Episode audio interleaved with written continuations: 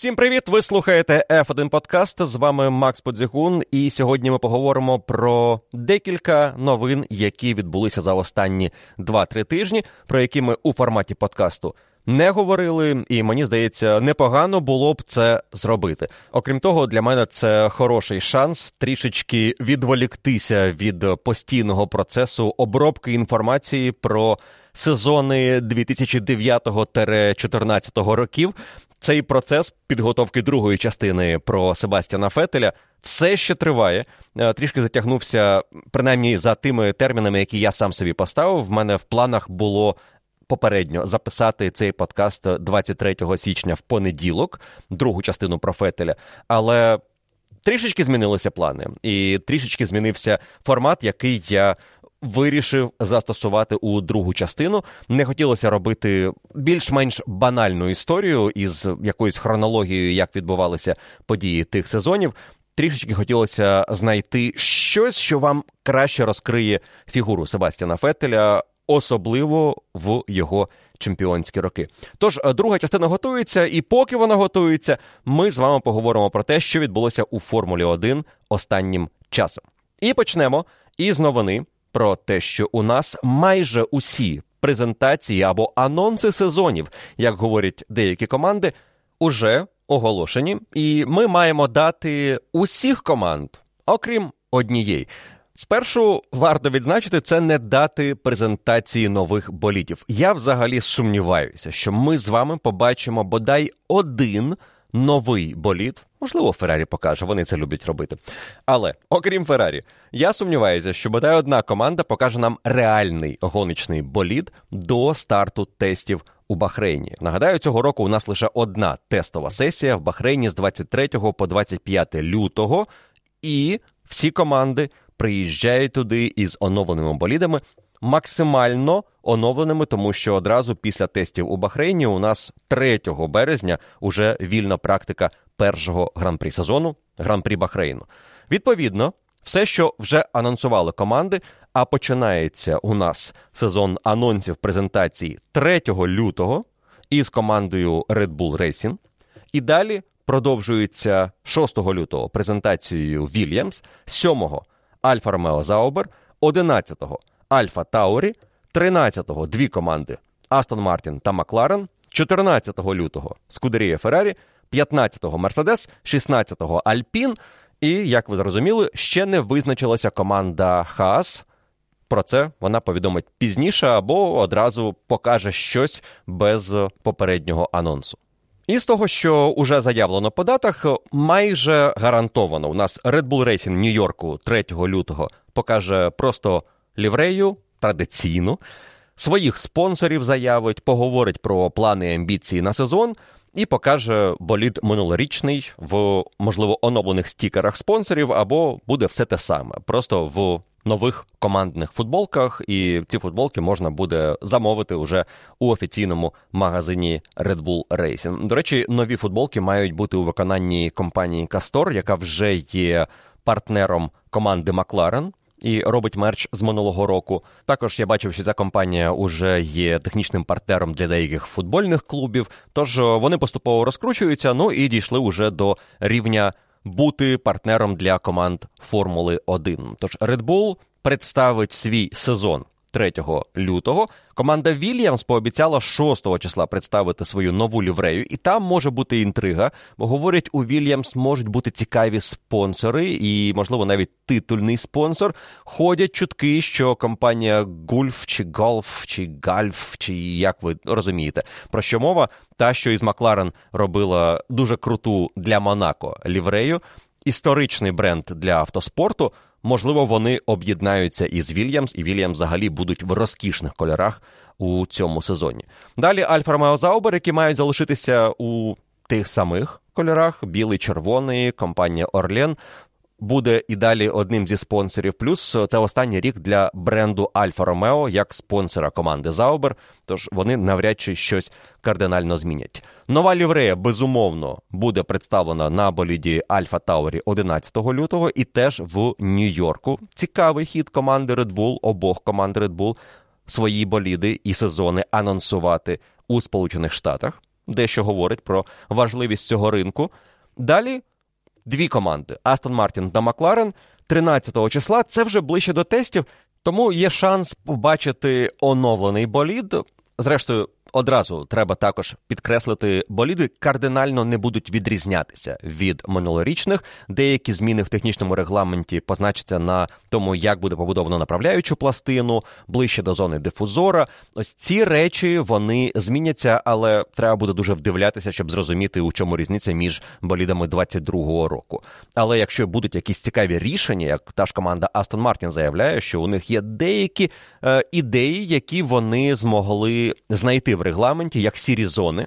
І реалізувати їх на боліді 23-го року. Навряд чи вони їх представлять за два тижні до тестів, щоб інші команди мали шанс їх скопіювати, протестувати і імплементувати на свої боліди, якщо це будуть вдалі ідеї. Тому не очікуйте сенсацій 13 лютого. Далі буде Феррарі. Напевно, болід буде червоного кольору, але із новими стікерами, тому що вони деяких спонсорів втратили. Головний з яких це компанія Velas. Ви бачили ці логотипи на задніх антикрилах, і не лише ця компанія займається блокчейном, криптовалютою, NFT, і щось у них там не склалося із Скудерією. Скудерія не виконала усіх зобов'язань по контракту, і тепер, ніби як Велас збирається подавати позов до суду на дії команди яка не виконала умов, які обіцяла. Далі Мерседес та Альпін. Після Феррарі 15 і 16 лютого свої лівреї, я думаю, представлять лівреї спонсорів, розкажуть про плани на сезон. Але я дуже сумніваюся, що побачимо ми нові боліди. І за сім днів після останньої презентації, якщо там десь команда Хас не втрутиться в календар і не вставить свою, у нас 23 числа стартують триденні тести в Бахрейні. Під час другого тестового дня у нас ще і презентація усього серіалу п'ятого сезону Drive to Survive. Безумовно, наші з вами плани захоплюють і цю подію. Тому починаючи із 3 лютого ми будемо вже активно готуватися до старту сезону із презентацією чемпіонської команди Red Bull. Знову ж таки, якщо Хас не зробиться раніше. Потім Вільямс Альфа Ромео, потім невдовзі Альфа Таурія, потім ціла купа команд у тиждень перед. Тестами буде про що поговорити. Безумовно, навіть якщо будуть представлені лише лівреї, будуть якісь цікаві заяви, будуть події, про які ми з вами будемо говорити у форматі подкасту. Я поки що не впевнений, що кожна презентація буде заслуговувати на якийсь окремий випуск. Залежатиме зрештою від того, що нам покажуть команди, що про це будуть писати, говорити. Те, що я можу пообіцяти, що контент буде, і ми не прогавимо жодної важливої миті презентації команд перед сезоном 23-го року. Те, що я теж можу вже пообіцяти, 3 лютого буде анонс нашого з вами сезону. Сезон з F1 Podcast Club, що стосується підписок, деяких змін, які відбудуться на підписках на чемпіонат 23-го року, і який контент планується протягом цього чемпіонату. Це все буде анонсовано за місяць до першої практики гран-прі Бахрейну. І я вирішив, що буде логічно ось цей місяць із презентаціями, тестами Drive to Survive визначити, що це місяць перед стартом чемпіонату, саме час анонсувати новий сезон і поступово підігрівати інтерес до першого гран-прі року. У нас стануться деякі зміни щодо контенту і доступу до контенту, який буде в клубі е, по кожній із підписок. Ці зміни ви зможете обдумати протягом місяця до старту чемпіонату, визначитися, що вам більше подобається, обрати для себе і бути готовими до старту сезону Формули 1. Дещо має змінитися із форматом подачі інформації про гоночний вікенд. В мене були думки під кінець сезону, що мені хотілося б зробити, щоб було краще, як я вважаю. І я сподіваюся, ці зміни вам сподобаються. Дещо бонусне має з'явитися у підписках Access Pass та Club, тому що як вже зрозуміло із минулого року. У нас певний контент, який було заплановано наперед. А це і подкасти із Борисом Захаровим, а також із Олегом Карповим. Це вже не є актуальним і його не буде в клубі. Тому треба щось робити для того, щоб ви отримували більше. І у мене є плани, про які я вам розповім 3 лютого. Звісно, у нас будуть огляди тестів. Я думаю, що це будуть щоденні огляди в максимально оперативному форматі. І у нас буде передмова до старту сезону. І, звісно, у нас буде огляд серіалу Drive to Survive перед першою гонкою чемпіонату. Тож тиждень між тестами і стартом сезону буде дуже насиченим для мене. Але я думаю, усі будуть е, в неймовірному очікуванні від початку нового року у Формулі 1, і вам теж буде цікаво про все це послухати. Про лютий зрозуміло, у нас там плани серйозні. Багато контенту має бути у цей місяць. Окрім того, мають бути ще спешали. Я говорив про те, що друга частина Фетеля готується.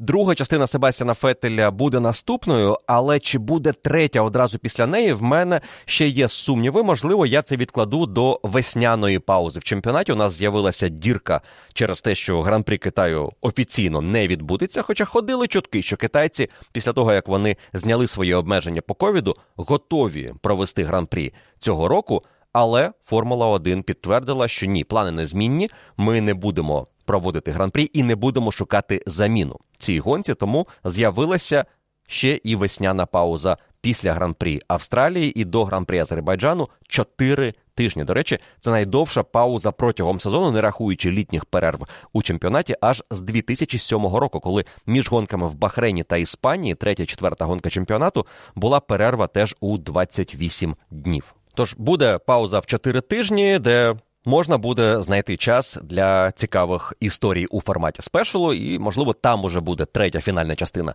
про Себастьяна Фетеля, в залежності від того, як в мене визріє друга частина. І у лютому місяці мені хотілося б зробити ще один спешл, точніше, декілька частин, можливо, дві, можливо, три. Я ще точно не знаю, про один із сезонів, річниця якого якраз у цьому році.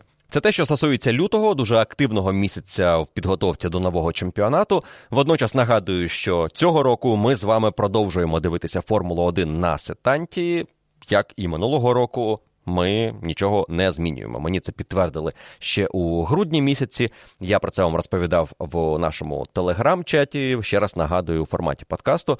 Трансляції будуть, трансляції кваліфікації і гонок наживо. Якщо ви хочете бачити взагалі все наживо, це гарантовано буде на ott платформі Сетанти, setantasports.com. Ви знаєте, що робити. Ближче до новин, про які я хотів поговорити у цьому подкасті.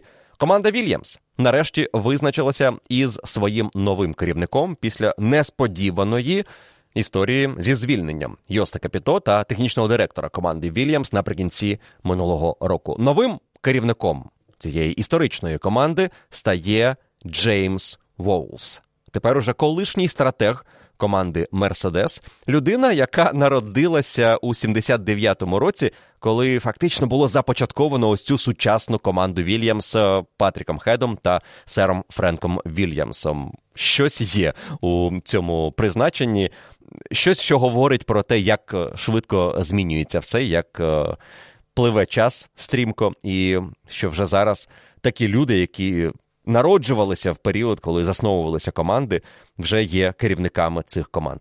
Джеймс Ваулс має цікаву історію в Формулі 1. Він взагалі працював від початку із командою Бар командою, яка була заснована на базі команди Тірел для того, щоб е, стати новим колективом для чемпіона Жака Вільньова із його менеджером, е, який е, об'єднався із компанією British American Tobacco. І вони зробили команду BAR British American Racing, і вона вже пізніше трансформувалася в команду Honda – яка стала командою Брон GP, виграла чемпіонати з Росом Броном, Дженсоном Баттоном, а потім її викупила компанія Daimler і зробила заводською командою Мерседес. І весь цей час із перших сезонів команди Бар Джеймс Ваулс працював у цій стайні був одним із відповідальних за стратегію, і, власне, був одним із головних стратегів команди протягом чемпіонату 2009 року, чемпіонського року Дженсона Баттона. Далі він залишився на цій посаді із командою Мерседес, і весь цей час був головним стратегом. Команди із 10 по 23. довгий період, 14 років. Він був головним стратегом команди Мерседес, і тепер іде на посаду керівника команди. Дуже цікаве рішення, можливо, нестандартне, але мені згадується приклад Стефано Домінікаль, який в команді Феррарі взагалі починав із роботи із пресою, потім пішов на підвищення до ролі, яка фактично була менеджером команди, але під головними керівниками. І далі, після того як Розброн пішов і Жан Тот пішли із команди, він став керівником. Можливо, не найкращий з точки зору успішності приклад, але теж показує, що у Формулі 1 шлях до керівництва може бути зовсім різним. Можна бути стратегом і стати пізніше керівником, можна бути, наприклад, одним із інженерів по роботі із моторами, а потім стати керівником, як це було у Матіа Біното і команди Феррарі. Немає якогось одного шляху, щоб стати босом команди Формула 1. Джеймс на хорошому рахунку був в команді Мерседес. Взагалі, один із тих спеціалістів, які здається переросли свою посаду і чекали на такий шанс. Він його отримав. Тепер подивимося, що вдасться Джеймсу Ваузу на посаді найслабшої команди чемпіонату. Варто сказати, минулого року команда Вільямс була найгіршою, і з цієї позиції вони і розпочинають чемпіонат 23-го року. Багато змін потрібно буде зробити Джеймсу, багато чого переглянути в процесах команди.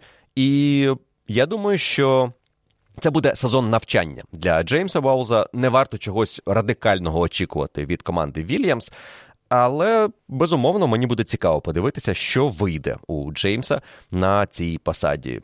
Маю надію, що буде краще ніж у Падді Лоу, який переходив із Мерседес як директор команди Мерседес в команду Вільямс, ще тоді поруч із Клер Вільямс, але у нього взагалі нічого не склалося, і він якось швидко зник. І потім був дуже відвертий подкаст, офіційний подкаст Формула 1 Beyond the Grid, де він розповів, що багато процесів не були йому підконтрольними, і він шкодує про деякі рішення і напевно, піти із команди Мерседес було не найкращим його рішенням, але це була перспектива стати керівником. Від такого не відмовляються, напевно, якщо ви маєте амбіції. І я думаю, що Джеймс Ваулс серед тих, хто має амбіції досягти чогось більшого, аніж просто бути одним із найкрутіших стратегів у Формулі 1. Тим паче, у нас вже є Ханна Шміц, і з нею конкурувати буде важко, тому що Джеймс білий чоловік, а Ханна Шміц жінка, і це вже величезна перевага на цій посаді.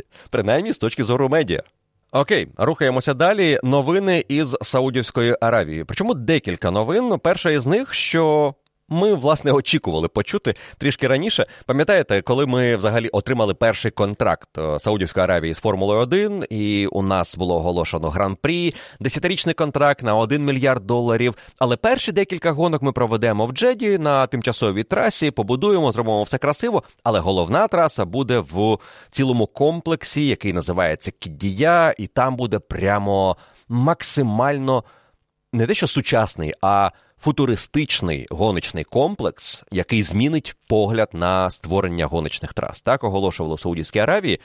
І я нагадаю, планувала Формула 1 переїхати в Кіддія із 23-го року, з цього сезону. Але ні, цього не сталося. Спершу перенесли на два роки, на 25-й почали говорити, буде перша гонка в Кідія, а тепер оголосили, що комплекс розпочали будувати ось саме зараз, зі старту 23-го року, і він не зможе приймати гран-прі аж до 27-го року. Тобто, аж до 27-го року, включно, у нас Джеда має залишитися домівкою для гран-прі Саудівської Аравії. Для мене це. Нормальна новина, у сенсі, що в мене немає якихось негативних почуттів до траси в Джеді. Вона по-своєму унікальна. Вона кидає виклик пілотам, і ті дві гонки, що ми бачили в Джеді, були класними. Відверто скажу, мені вони сподобалися, тому траса заслуговує на місце в календарі, і я не здивуюся, якщо до 27-го року чи 28-го, коли там Кідія буде готова, нам скажуть: ви знаєте, у нас буде два гран-при Саудівської Аравії в Джеді і в Кідія, перша і остання гонка сезону.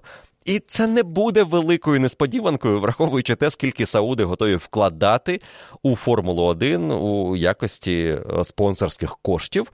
А ви знаєте, у нас вже величезна частка цих коштів надходить і від спонсорства компанії Арамко, і від того, що гран-прі відбувається, найдорожчий гран-прі для усіх організаторів це сама Саудівська Аравія. І ймовірно, Саудівська Аравія не залишиться на цьому рівні, буде намагатися зробити дещо більше те, про що нещодавно написали провідні бізнес-видання, а саме Саудівська Аравія і її фонд державних інвестицій, який володіє неймовірними ресурсами, власне, стільки, скільки є у держави, напевно, є у цьому фонді. Вважаєте, вони спробували придбати у Liberty Media Формулу 1. Власне, була пропозиція, про яку дізналися і написали журналісти. І пропозиція сама. Ціна цієї пропозиції не оголошується, але оголошується те, що цей фонд оцінив Формулу 1 як бізнес разом з усім із е, вартістю організації проведення гран-прі, із боргами, із людьми. Усе все все вони оцінили у 20 мільярдів доларів. Щоб був орієнтир, що таке 20 мільярдів для оцінки Формули 1, коли в 2017 році Ліберті приходили у чемпіонат і викупили у Берні Еклстоуна Формулу 1, вони заплатили за неї майже 4,5 мільярди. Там можна докопуватися, які саме кошти були витрачені конкретно Liberty Media, що пішло у якості боргів, які а, гроші пізніше були. Але одним словом, 4,5 мільярди те, що коштувало Liberty Media, щоб стати головною у Формулі 1, а сам бізнес Формули 1 було оцінено у 8 мільярдів. Тому, коли говорять, що Саудівська Аравія ніби як оцінила бізнес у 20 мільярдів, натякає на те, що Формула 1 збільшила свою цінність на ринку на 15 мільярдів. Неймовірна сума за 5 років, але ми бачимо, як ці гроші з'явилися. Це не фактичні гроші, те, що можуть заплатити ніби за формулу, якщо знайдеться той, хто готовий це зробити. Якщо Сауди вже готові, а формула відмовила, Ліберті не готові розпрощатися із е, цим бізнесом, то вони бачать в ньому потенціал дорости до ще більших показників. І ми з вами за останні 5 років безумовно відчуваємо те, що Формула 1 як бізнес зростає і зростає досить суттєво, завдячуючи тим процесам, які відбуваються завдяки Ліберті, і активна робота із соцмережами, активна робота із промоутерами, набагато. Цікавіша робота із тим, як подається інформація про чемпіонат. І я думаю, що цей процес має продовжитися. Круто, що є цікавість е, до спорту з боку інших потенційних власників, але. Чесно кажучи, я не знаю, чи хотілося б мені, щоб араби придбали Формулу 1. Можливо, а власне від мене це і не залежить, але можливо це станеться, і причому досить швидко, тому що араби, ну а вони. Вони готові викладати фантастичні кошти. Поки ці кошти у них є, поки є недра землі, де вони дістають всю ту нафту і нафта потрібна, вони точно зможуть собі дозволити багато що. І Формула 1 не виключено стане не американським спортом, як його зараз називають, завдяки тому, що Ліберті володіє, а арабським спортом. Але не факт, що це буде погано для самого чемпіонату, тому що, зрештою, араби теж хочуть що, щоб спорт зростав, щоб він приносив їм більше, і щоб ми отримували краще шоу, тому що завдяки цьому вони зможуть заробляти на Формулі 1 більше.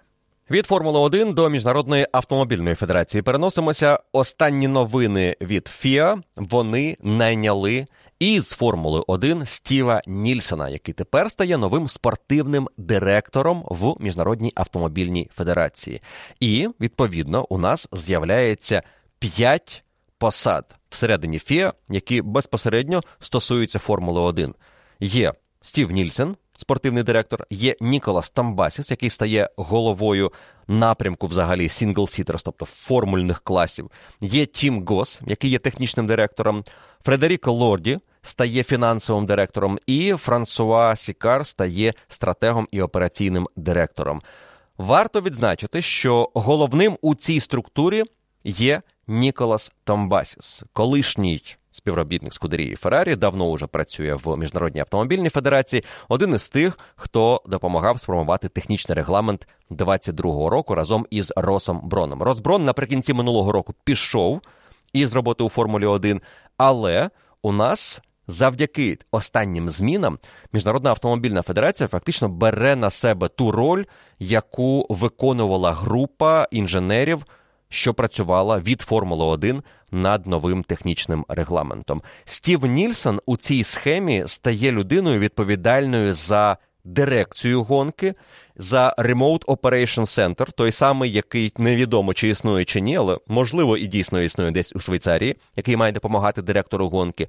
І фактично Стів Нільсон тепер головний по проведенню гран-прі.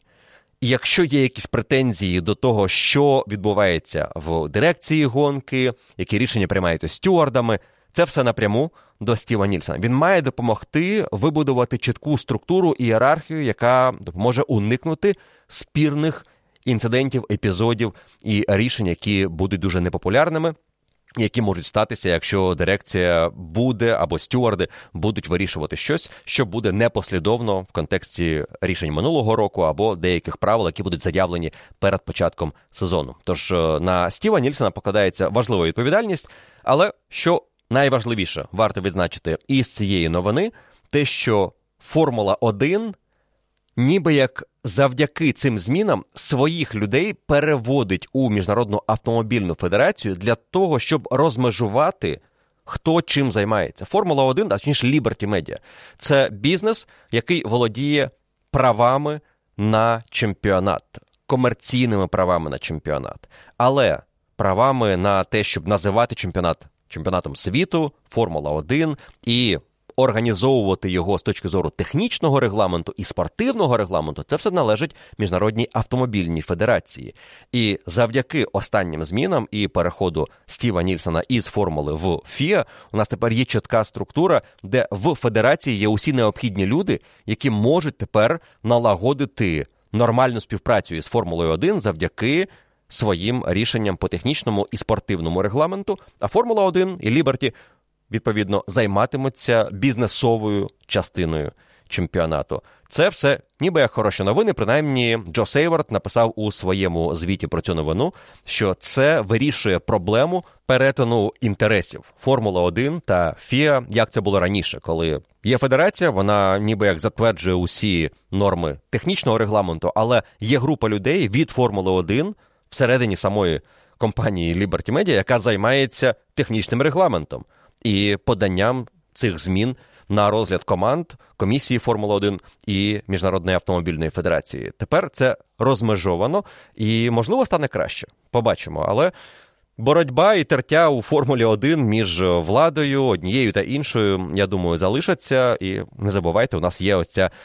Точка непорозуміння поки що стосовно 11-ї команди Андретті, яка ще не прийшла в чемпіонат, ймовірно, прийде, але як її будуть приймати, на яких умовах вона опиниться, ще не зрозуміло. І команди все це будуть з'ясовувати протягом найближчого сезону, а можливо і двох.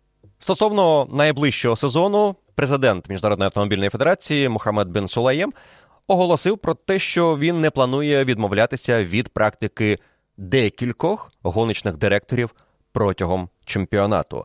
Ми наприкінці минулого року опинилися в ситуації, коли Фіа відмовилася від чергування директорів, і Нільс Вітіх допрацьовував після гран-при Японії до кінця чемпіонату. Але цього року так само ми матимемо декількох директорів, сказав е, Мохамед Бін Солаєм, тому що він завдяки тим змінам, що відбуваються в федерації, у тому числі призначенню пана Нільсена, хоче прибрати важливу частину відповідальності з посади директора гонок і зробити цю посаду, мені здається, більше як посаду стюард гран-прі. Вони постійно чергуються. Ми фактично не звертаємо уваги, хто саме є суддею на етапі, яке тріо працює цього разу. Але ми говоримо часто про директора гонки, як про людину, яка ще із періоду Майкла Масі, і, звісно, Чарлі Вайтінга мала велику вагу у Формулі 1. Схоже, це буде змінюватися завдяки тому, що у нас тепер е, Нільсен буде керувати. Усім, що стосується гоночних процесів у Формулі 1, але буде директор гонки і не один. Нібито залишається Нільс Вітіх цього року, але хто буде ще поруч із ним, невідомо. Не факт, що це буде Едуардо Фрейташ. Минулого року, схоже, не сподобалася його робота і командам, і самій федерації. Тому хтось буде доповнювати Нільса. Вітіха протягом чемпіонату 23-го року, і можливо, це будуть теж змінні особи. Про яких ми будемо чути зовсім мало. Якщо будуть якісь питання, претензії, нас відправлятимуть до людини, яка тепер стала спортивним директором чемпіонату від Федерації Стіва Нільсена. І невеличка затравочка на 26-й рік від Пета Сімонса, який працює у Формулі 1 Chief Technical Officer, CTO. людина, яка відповідальна була і за зміни в технічному регламенті на 22-й рік, і продовжує працювати над змінами, які будуть із регламентом 26-го року. Там у нас будуть оновлені мотори, але не лише це має статися із Формулою 1. Пет Сімондс відзначив, що чемпіонат хоче додати активну аеродинаміку. І мова не про ДРС або подібну систему. ДРС має залишитися. Швидше за все, ця система буде і надалі на болідах Формули 1. Суть змін, які запропонували технічною групою для учасників чемпіонату, які зараз розглядає Формула 1 це створити можливість для боліду, який позаду отримати більше притискної сили. В чому взагалі проблема із обгонами, якщо вона є, а зрештою на багатьох гран-прі вона існує навіть із новим регламентом, коли болід. Який позаду під'їжджає до того, який попереду, він втрачає притискну силу. Так, він отримує на прямих можливість реалізувати сліпстрім, але це не завжди можливо. Гонка в Імолі минулого року, коли ДРС не можна було активувати через умови на трасі, показала, що гран-прі може бути дуже прісним, навіть з новим регламентом тому що болідам недостатньо місця, щоб атакувати, обганяти, і недостатньо болід позаду генерує притискної сили, щоб мати шанс на цю атаку. Для того, щоб зменшити цей негативний ефект від того турбулентного повітря, яке залишається за болідом, який лідирує той болід, що позаду, може отримати можливість використовувати певну рухому аеродинаміку для створення більшої кількості притискної сили. Можливо, це будуть деякі елементи на передньому крилі, які будуть більше притискати болід, дозволяти йому активніше триматися за суперником, і потім вже на прямій продовжувати атаку. Пет Сімондс відзначив, що головне це створити більше боротьби, не більше обгонів, що вже створено завдяки ДРС, а саме більше боротьби. А фіналом в будь-якій боротьбі може стати красивий красивий обгін, і краще, він був красивий, звісно, а не випереджений на прямій, як це буває часто на трасах на кшталт Бахрейну, де ми знаємо, що в двох, як мінімум, зонах ДРС ти просто натискаєш на кнопочку, якщо ти в секунді або менше позаду, і об'їжджаєш свого суперника.